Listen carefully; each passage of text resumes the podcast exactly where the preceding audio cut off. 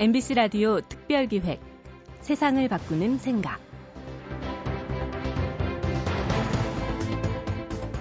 사람은 누구나 성공한 인생을 살고 싶어 하는데요. 인생의 성공을 위한 조건은 무엇일까요? 여러 가지가 있겠지만 성공한 사람들에게 물어보면요. 열이면 열, 자신감을 꼽습니다. 열등감은 목표 달성을 방해하지만 자신감은 성공으로 이끄는 초석이 된다는 거죠. 생각해 보면 그렇습니다. 내가 나를 믿지 못하는데 남이 어떻게 나를 믿을 수 있을까요? 아무리 멋진 자동차도 기름이 있어야 움직이는 것처럼 자신감은 우리 인생을 성공으로 이끄는 에너지입니다. 우리들의 연료 탱크에는 자신감이 얼마나 차 있을까요?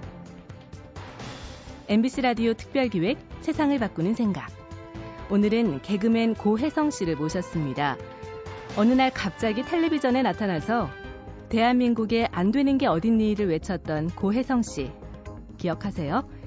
자신감 코리아라는 이름의 회사까지 차려서 사람들에게 꿈과 자신감을 불어넣는 일도 열심히 하고 있는데요.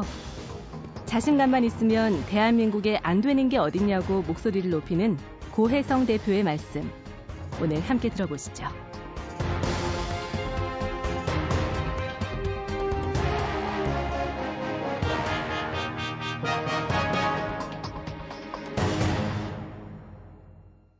네, 안녕하세요. 개그맨 고혜성입니다. 어, 제 이름을 잘 모르실 건데요. 제 유행어는 아실 것 같은데요. 제가 그 몇 년 전에 개그 콘서트에서 파란 추리닝을 입고 일구야, 형이야, 형이 하는 말 오해하지 말고 들어? 짜장면 2,000원에 안 되겠니? 대한민국에 안 되는 게 어딨니? 다 되지. 네, 이런 유행어를 남겼던 사람입니다. 네, 이제 기억나신다고요? 네, 아유 고맙습니다. 어, 제가 무슨 이렇게 강의를 한다기보다도요, 그냥 오늘 제가 그 어떻게 살아왔는지, 인간 고해성이가 어떻게 살았는지 이제 듣게 되시면 분명히 힘이 나실 겁니다. 자신감이 생기실 겁니다.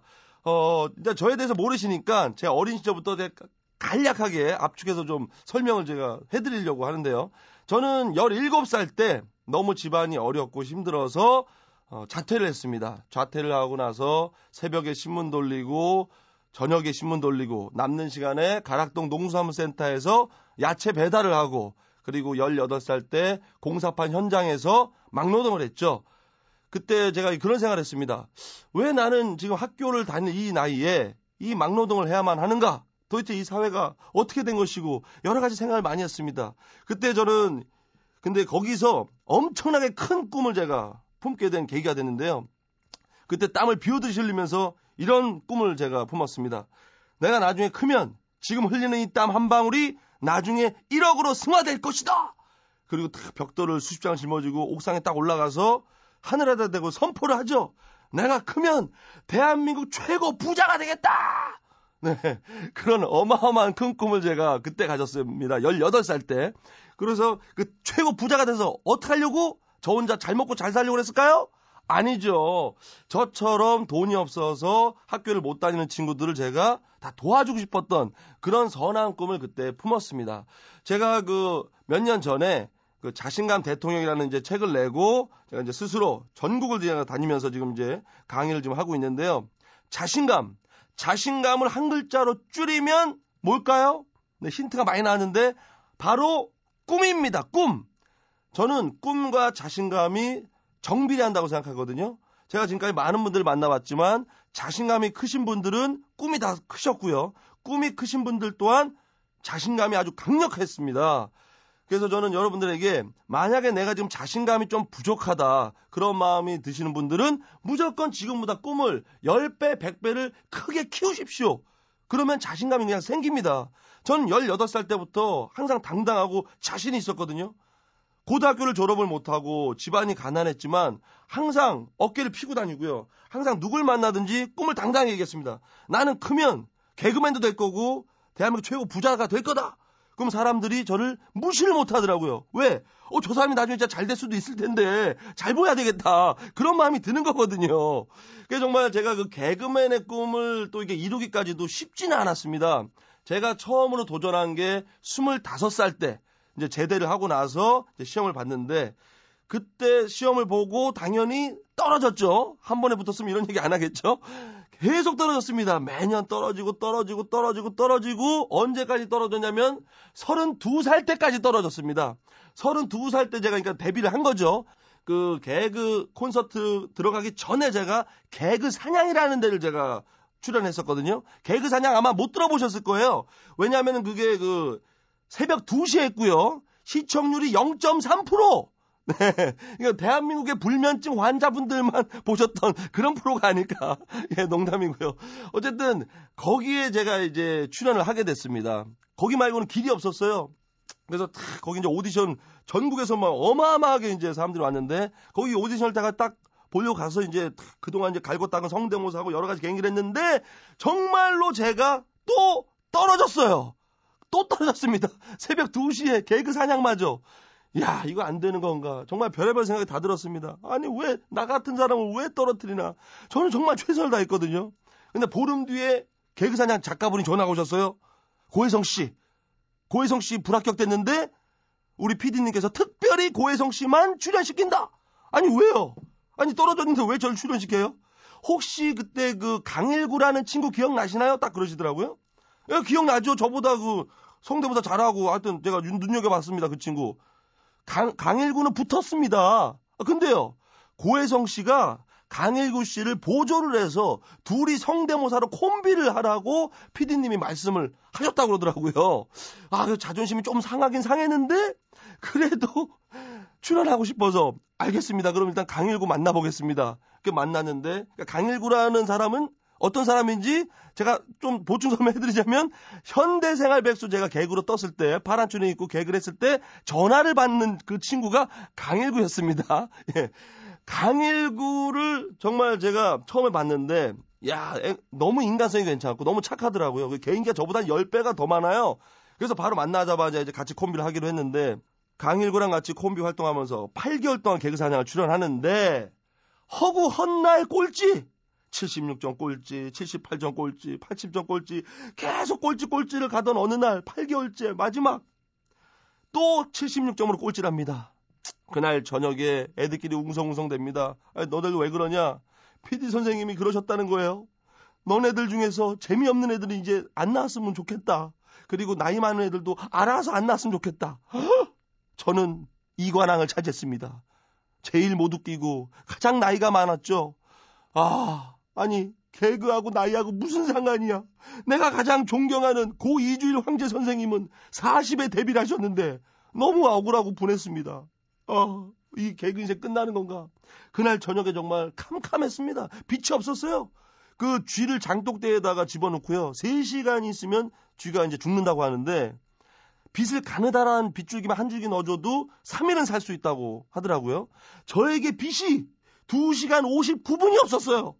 그러면 1분 뒤에 뭔가 빛이 왔다는 거죠?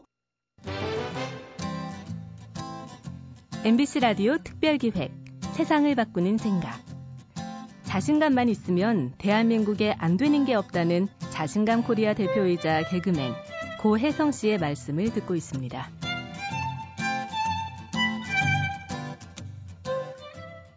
제가 아끼는 그 제자들이 예, 세 명이 찾아왔습니다. 제가 레크레이션을 예전에 한 적이 있었는데 레크레이션을 제가 가르쳤던 그 후배들 그 후배들이 찾아왔어요. 형님 걱정하지 마십시오. 형님은 잘될 겁니다. 형님 기운 내세요. 저희, 저희가 재밌게 드릴게요. 야 어떻게 나 좀 재밌게 좀 해봐라. 그때 한 후배가 거기서 그 유명했던 그 유행어를 거기서 얘기를 해준 거예요. 우리가 그때 작 족발을 먹고 있었거든요. 다 후배가 그런 거예요. 족발 하나 놔주면 안 되겠냐? 거기서 너무 애들끼리 너무 웃겨가지고 야 그거 재밌는데 나도 한번 해볼까? 야 족발 내가 뜯으면 안 되겠니? 야 마늘은 다 네가 씹어 먹어라! 애들끼리 난리가 난 거예요. 어? 안 되겠니? 완전히 미쳐가지고 그냥 웃다가 막 쓰러지고 자빠지고 한 세네 시간을 웃고 떠들었어요. 그 안 되겠니로. 그렇게 해서 웃다가 지쳐서 잠이 들었는데 다음날 아침에 머릿속에 네 글자가 빡 눈 뜨자마자 안 되겠니가 빡 꽂히더라고요. 어? 안 되겠니? 이거 뭔가 될 것 같다. 바로 일구한테 전화 걸었죠. 일구야! 형이야 형 찾았다. 마지막으로 한 번만 더 하자. 어? 만났습니다. 일구야, 잘 들어봐. 이거 유행성 있다잉. 안 되겠니? 안 되겠니? 그랬더니 일구가 한마디 했습니다. 안 되겠습니다, 형님. 아, 일구야. 형 어저께 엄청 웃었던 거야. 제발, 제발 마지막이다. 한 번만 더 하자. 형님, 밥이나 먹으러 갑시다. 그래서 방송 옆에 중국집 지하 가서 짜장면을 시켜 먹으면서 너무 간절한 마음에 진짜 포기할 수가 없었습니다. 일구야, 네가 중국집 사장님이다. 내가 주문을 해볼게. 한 그릇에 얼마니? 3천원? 2천원에 안 되겠니? 대신에 단무지 필요 없고 젓가락 스티커 갖고 오지 마. 어?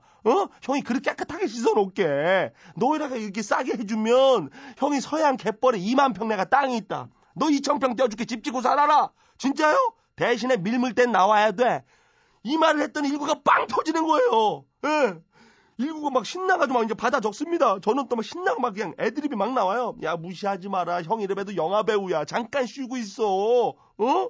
당신이 무슨 영화 찍었는데 나 저기 63빌딩을 면봉으로 닦아라. 이거 내가 찍었다. 아, 웃기죠? 거짓말하지 마. 아니야 또 찍었어. 백두산 천지물을 빨대로 빨아라. 비 오는 날 전기줄을 물걸레로 닦아라. 눈밭에 누워있는 앙드레 김을 찾아라. 어떻게 찾아 양반아 어떻게 찾게 눈 밑에 아이라인 보고 찾아 애드립이 계속 쉴 수 없이 튀어나옵니다 형이 하는 말 오해하지 말고 들어 대한민국에 안 되는 게 어딨니 다 되지 일구가 다 듣더니 형님 이거 될 것 같습니다 그러냐 일구야 고맙다 한 번만 더 해봅시다. 그래 일구야. 그렇게 해서 다시 의기투합을 해서 대본이 완성이 돼서 그 다음 주에 76점으로 꼴찌한 그 다음 주에 이 짜장면 안 되겠니로 96점으로 1등을 했습니다. 아, 아직도 저는 그때 그 감동이 그대로 살아 있어요. 예, 이게 어떻게 보면 그 더 개그보다 더 재밌지 않습니까? 거의 뭐 그냥 극으로 갔다 극으로 간 거예요. 그냥 근데 90조 1등이 아니었습니다. 그 심사위원들이 그때 한 다섯 분이 계셨는데 다 하시는 말씀이 개그 사냥 8개월 역사상 최고의 코너가 탄생됐다. 그런 극찬을 받았죠. 소문이 삽시간에 메이저리그로 올라갑니다. 개그 콘서트 감독님의 귀까지. 어느 날 전화가 오죠. 고혜성 강일 올라와라. 올라갔습니다. 올라갔더니 개그맨실입니다. 예. 스타 개그맨들 TV에서만 보던 옥동자, 박준영, 유세훈, 장동민, 김병만, 김준호 선배 기라성 같은 사람들이 다 있는 거예요. 거기서 그걸 보여줍니다. 다시 그 짜장면 그거를 야, 그 스릴 서스펜스, 에? 다들 그 호의적이지 않아요? 예? 니들이 얼마나 웃겼냐, 보자. 감히 여기를 어디로 올라, 다들 그런 분위기. 크, 속으로 그런 생각을 했습니다. 이순신 장군의 명언, 죽고자 하면 살 것이요. 살고자 하면 죽을 것이다. 크, 죽기 살기로 했습니다, 진짜. 여기서 못 웃기면 난 죽어버리겠다라는 그런 정말 간절한 독한 마음으로 했습니다. 일구야, 무조건 소리 크게 지르자. 기죽지 말아라. 크, 앞에 PD 작가님 일곱 분이 쇼파 앉아 계셨습니다. 일구야 형이야 하는데 그냥 빵빵 터지는 거예요. 안 되겠냐 막 난리가 납니다. 그냥 스타 그 개그맨이 막 쓰러져요. 대한민국이 안 되는 경우에 다 되지 3분 다 끝나니까 거짓말처럼 그 거만했던 개그맨들이 벌떡 일어나서더니 기립박수를 쳐주더라고요. 제가 그냥 개그맨이 아닙니다. 그 스타 개그맨들한테 기립박수를 받은 유일한 개그맨이라는 사실 기억해 주셨으면 좋겠고요. 어, 다음 주에 개콘도 녹화 뜨자. 개콘서트 녹화. 야, 천대 1입니다. 천명. 관객실. 일구야! 형이야! 끝났죠. 응. 네. 어쨌든 제가 이렇게 짧게 제가 개그맨이 어떻게 됐는지를 말씀드렸는데 저는 개그맨이 된 것보다 더 제가 정말 값진 저만의 무기가 있습니다. 뭐냐면요. 저는 장애인이었던 사람입니다. 아, 무슨 소리냐고요? 아, 진짜예요. 저는 25살 때 간판 제작 일을 하다가 3층에서 떨어져서 오른쪽 왼쪽 발 뒤꿈치 뼈가 다 부서져서 영구장애 판정을 받았던 사람입니다. 근데 제가 오직 개그맨의 꿈을 이루고자 그리고 반드시 대한민국 최고 부자가 되겠다는 그 신념으로 매일같이 쩔뚝거리면서 한 달, 두 달, 세 달, 네 달, 6개월, 10개월, 1년을 쩔뚝거리면서 지금 이렇게 똑바로 서게 된 겁니다. 바로 이 점 때문에 이제 저를 여기저기 이제 대학교 기업체에서 많이 불러주시는데요. 저는 제 유행어 대한민국 안 되는 게 어디니 다 되지 그냥 나온 게 아닙니다. 제가 가난을 극복했고 장애를 극복했기 때문에 그리고 오랫동안 그 도전을 해서 결국 개그맨의 꿈을 이룬 그런 사람입니다. 그냥 개그맨이 아니라 저를 고해성을 앞으로 기억해 주실 때 장애를 극복한 불가능이 없는 대한민국에 안 되는 게 없는 다 되는 남자 개그맨 고혜성으로 기억해 주셨으면 좋겠습니다. 그리고 지금 제 강의를 이게 뭐 강의가 아니라 그냥 제 이야기를 들으시는 많은 분들이 계시는데요. 무조건 아까 처음에 말씀드렸듯이 꿈을 크게 키우십시오. 무조건이요. 제가 좋아하는 명언을 1억에 가치하는 명언을 선물로 드리겠습니다. 태양을 향해 쏜 화살이 해바라기를 향해 쏜 화살보다 더 멀리 날아간다. 네, 다 이해하시죠? 한 번 더 해드릴게요. 너무 중요하니까 태양을 향해 쏜 화살이 해바라기를 향해 쏜 화살보다 더 멀리 날아간다. 제 유행어로 힘을 들으면서 이 시간 마치겠습니다. 여러분들에게 안 되는 게 어딨니? 다 되지. 감사합니다. 지금까지 개그맨 고혜성이었습니다. 새우잠을 자더라도 고래 꿈을 꾸라는 말이 있는데요.